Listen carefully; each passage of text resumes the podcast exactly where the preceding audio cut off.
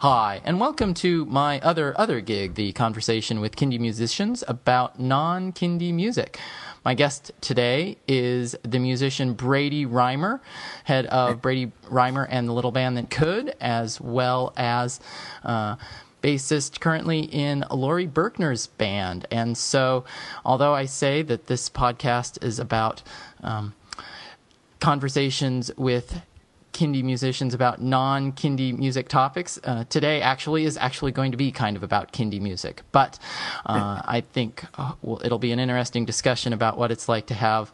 Uh, uh, play music in a different way than uh, all musicians are probably, a lot of the musicians I talk to are probably used to. So, with that, Brady, welcome to the show. Uh, thanks. Hi, Stefan. Good. Well, so uh, before I get into the uh, main topic at hand, the, the question I always ask anybody whenever I talk to them for an interview like purpose is uh, what are your early musical memories, earliest musical memories? um, playing in the garage with my brother and uh, and and our friends back in uh, back in North New Jersey. We had a garage band, and um, you know, besides the, the school band where I where, where I played the brass, I played like a baritone, a, a small tuba. But um, you know, my brother leaned over to the trumpet player and said, "Man, you, you can't play Kiss on a trumpet." So,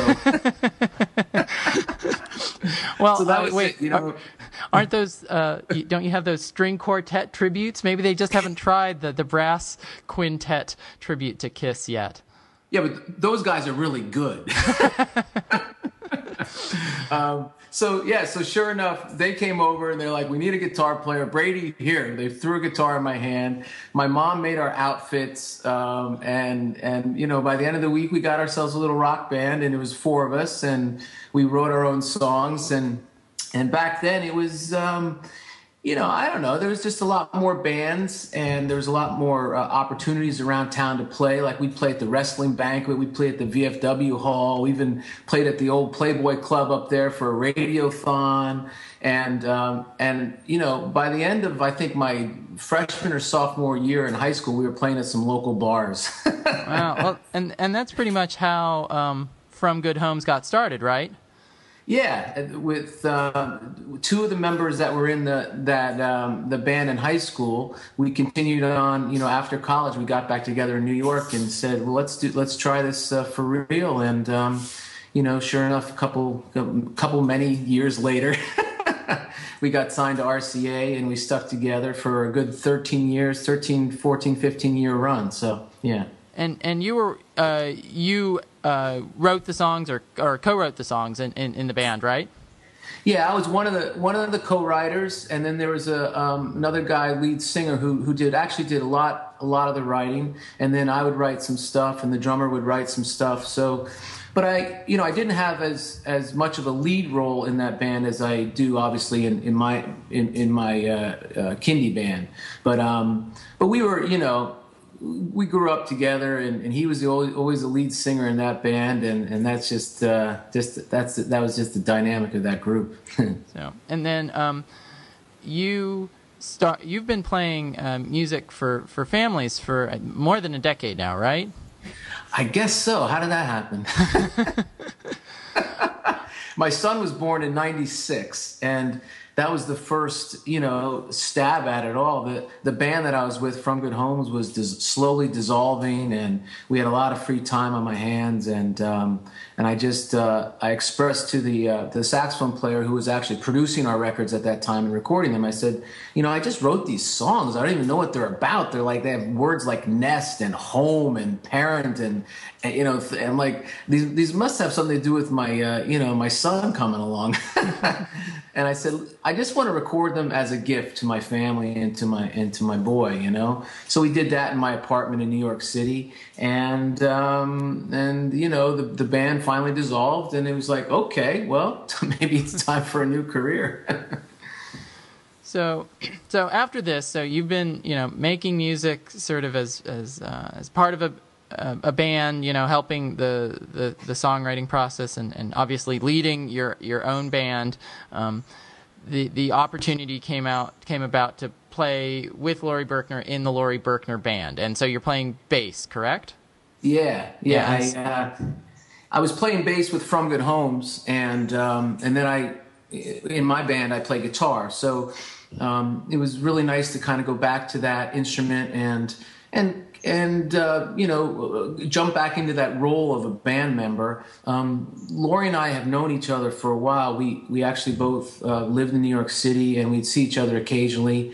She was gracious enough um, to uh, invite the myself and the little band to open up for a couple shows. So um, so we've known each other musically, and then with my last. Um, CD release, "Love Me for Who I Am," I had a song on there that I, I was hearing a, a, a a female vocalist doing a duet, and I just I just heard Laurie's voice, so I called her up and um, and we got together, and she sang on that song, and then next thing you know, uh, she had me in on on her latest um, album. Could you get that, Gus? Thanks. And um, and then her bass player just started, you know, doing some other things, and she needed a sub, and she's like, calls me up and says, you know, this is kind of a crazy idea, but would you like to just like, you know, sub for a while and learn the show and and jump in? And So- and what did what did you think when when when she said that? I mean, well, you know, I like all musicians, we have a hard time saying no to anything. Hey, you want to play at my uh, gig out in the back for no money doing this? That, you know.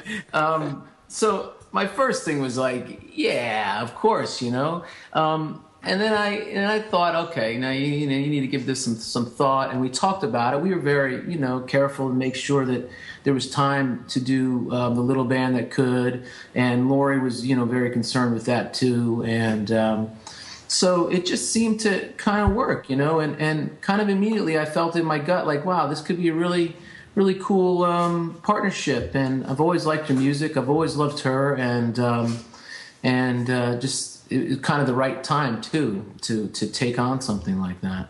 And so, what what's it been like to go back at times to, you know, for for lack of a better word, and I'll say this uh, from personal experience, to second fiddle. I mean, I, I've played in string quartets, and uh, you know, my violin playing is is okay, but typically, whenever I've played in a string quartet, I've played second violin, and so I'm used to sort of the um, the helping role, the cooperative role, and not necessarily the lead role. And so, obviously, when you're playing with Laurie, um, you know, people are there to see uh, Laurie, and and you're you're helping out. What's that like, sort of after being so long leading your own band to sort of um, play second fiddle and be not the person that everybody is there to see?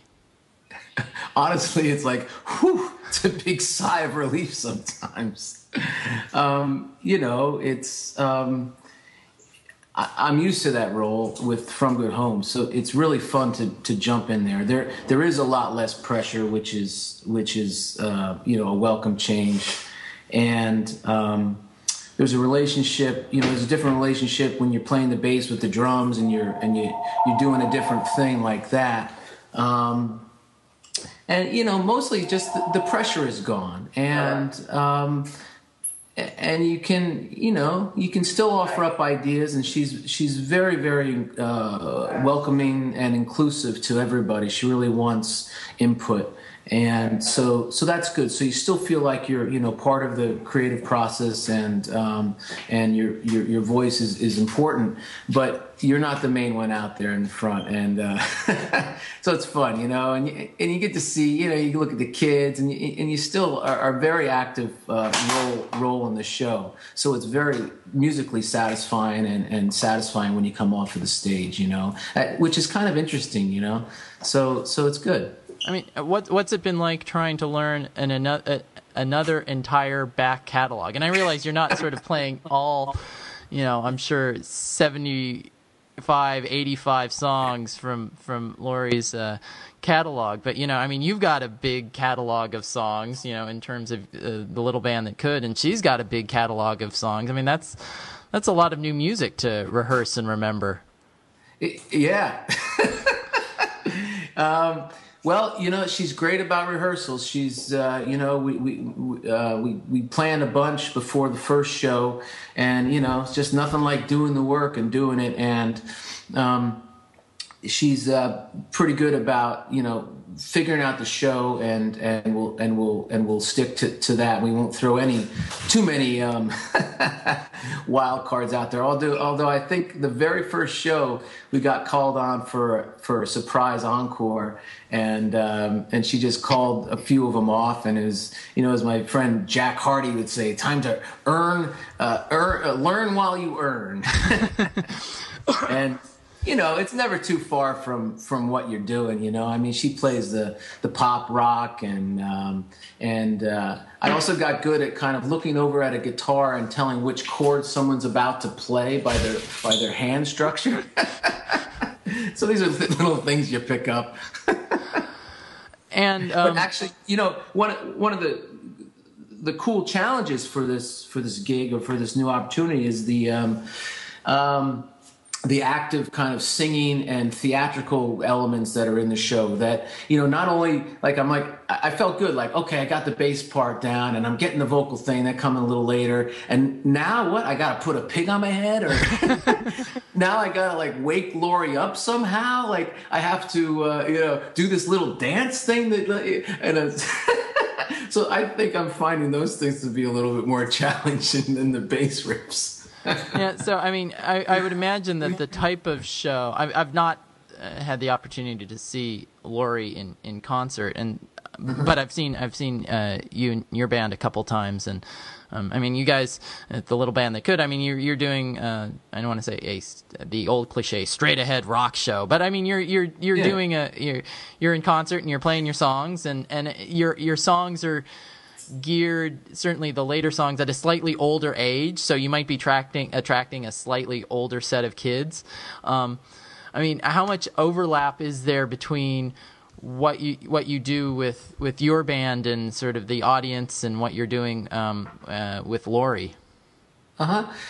Well, I think the couple overlaps is, or um, the music is is really rich, and it's not. Um, you know, we, this is a cliche to say, but you know, with all musicians and the whole Kindie thing, it's not the dumbing down. But I think what's more accurate is that I don't know the musician. Every musician in the band is really playing uh, from the heart and playing like um, meaningful stuff and working together as a band, just like any band w- would work together. Um, finding um, creative solutions to the songs. So even though there's a lot of theatrical stuff going on, and even though the the, the, the audience is, is, the age group is smaller, there is a, a, big concentration and importance put on the you know the music. Great, the singing, the the the, the rhythm, and um, the drummer uses a whole bunch of triggers and really cool sounds. Um, so that, and then I just think the, the the the general idea of keeping the audience engaged and creating uh, a connection with them because I don't know. It doesn't matter how good the, the music or the show is. If you come off the stage and you feel like you haven't made a connection, then it just doesn't feel uh, right. So I, I, think those two things are, are, are, are, similar, you know? Is, is, is that harder or easier making a connection um, when you are uh, leading a band as opposed to, you know, in, in the, the situation where you are with Laurie? Yeah, I don't know if it's harder or not. I guess you know you see it from a it's it's different. You see it from a different angle. Like I'll come, I, and I think maybe it's a little bit less pressure is put on you when you're uh, the supporting role. So maybe you're not you know analyzing every second or trying to micromanage every second. You you feel like you know what I, I, trust the driver of this train, you know, and she's going to take us, and and and I have a second to look around and see what the audience is doing, and and, and see that moment, and and so so that's actually taught me, uh, you know, in terms of being the front guy, to you know relax a little bit more and just um, you know uh, trust that, that that the connection is there, you know. Well, and that was that leads up to a, a, another question I wanted to ask, which is sort of what have you started to try to weave into your uh, into the gigs with the little band uh, that could that you might have picked up in terms of from playing with Laurie, either you know from Laurie herself or just the opportunity to to play uh, bass and not be the, the the lead person up on stage. Yeah, um, well, one thing that you know sometimes as a uh, a restless musician, you I, I do. I, I, like to try to throw in some some new stuff and some different stuff here and there, and sometimes that's that's good. But also, you know, as I see from these shows, or or I'm reminded again from playing with Laurie, is that people also want to come out and really hear the songs that they know and they love. You know, it's their one opportunity to for you to come to Columbus, Ohio, in in two years or whatever, and they want to. They really want to. Um, you know raise their voice with those songs that, that they know and they love. So i i, I don't give up on the hits as much.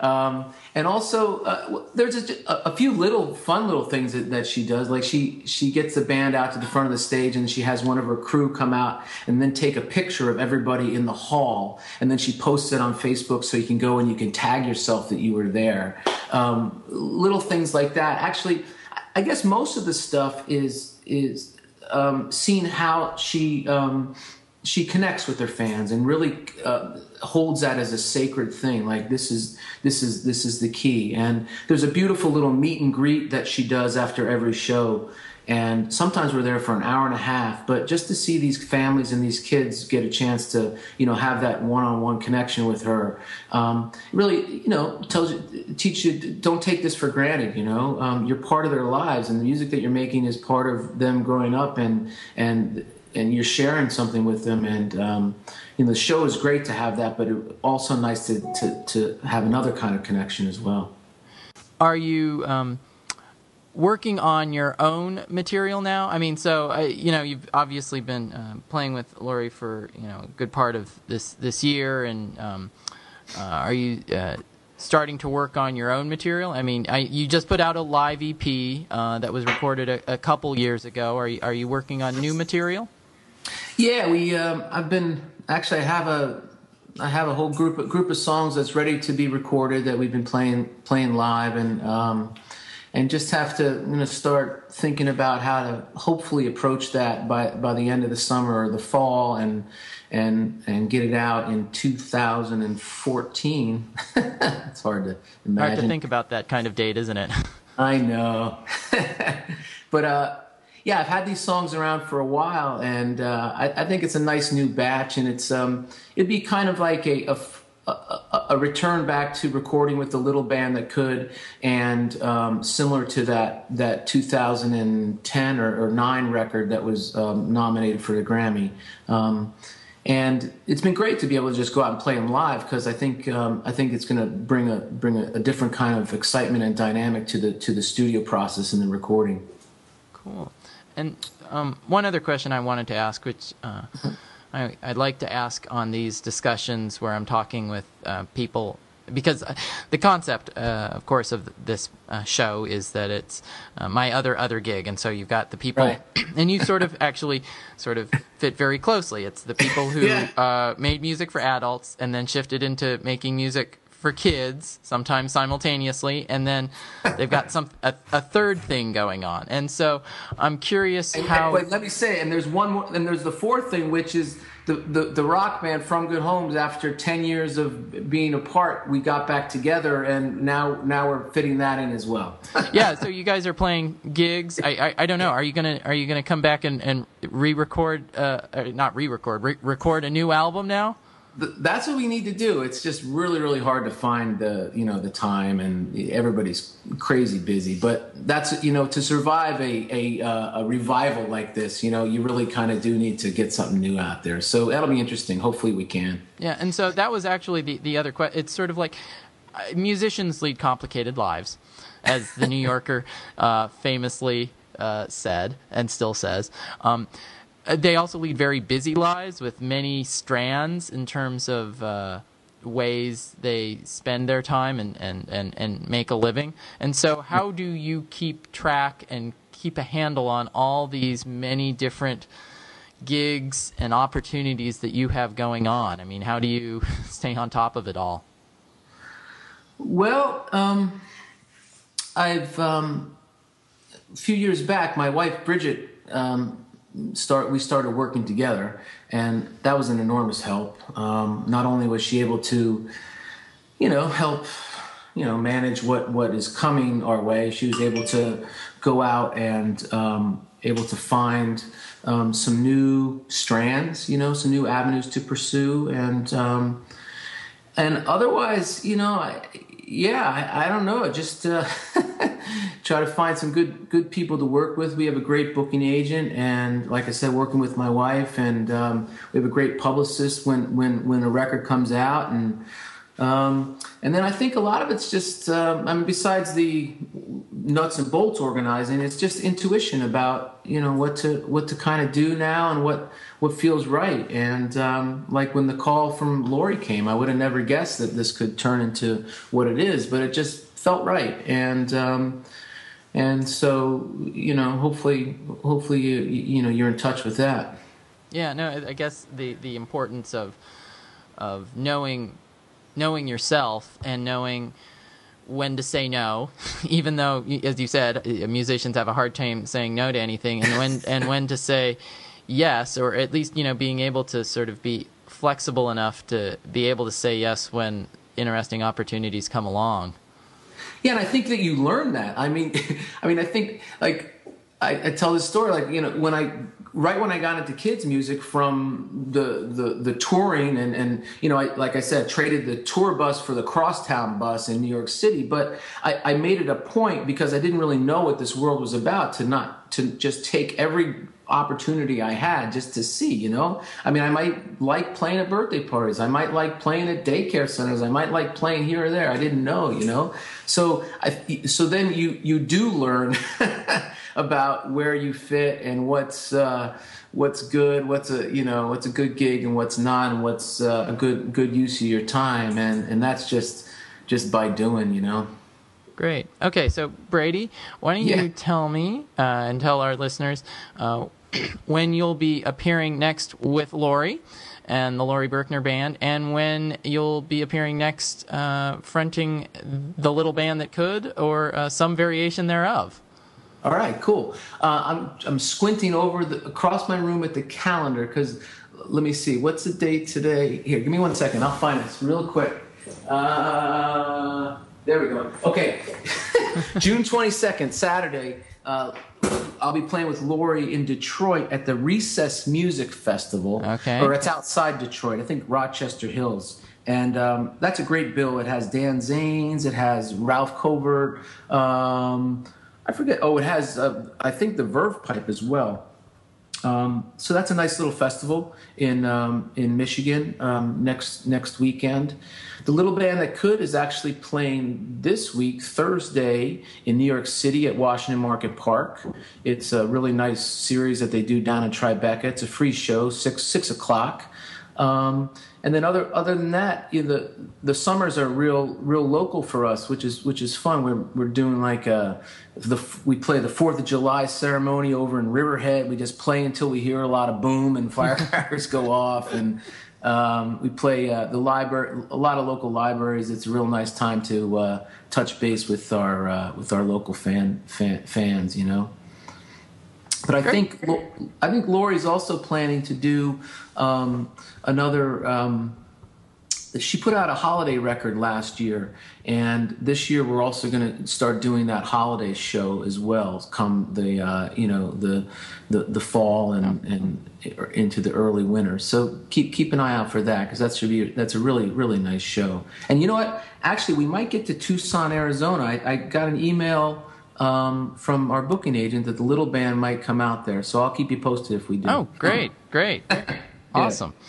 Okay, well, Brady, Brady Rymer, thank you so very much for uh, joining me on the show today. It was great talking to you, uh, and uh, be sure to check out both his band, Little uh, Brady Rymer and the Little Band That Could, as well as uh, him playing with the Laurie Berkner Band. Uh, listeners, thank you for tuning in as always. Uh, if you have any questions, please feel free to shoot me an email at zooglobble at earthlink.net. And if you uh, re- download this through iTunes, please feel free to rate and record. Thanks for listening in. Thank you, Brady. Oh, thank you. Thanks. And, and we'll talk to you all soon. Bye. Okay.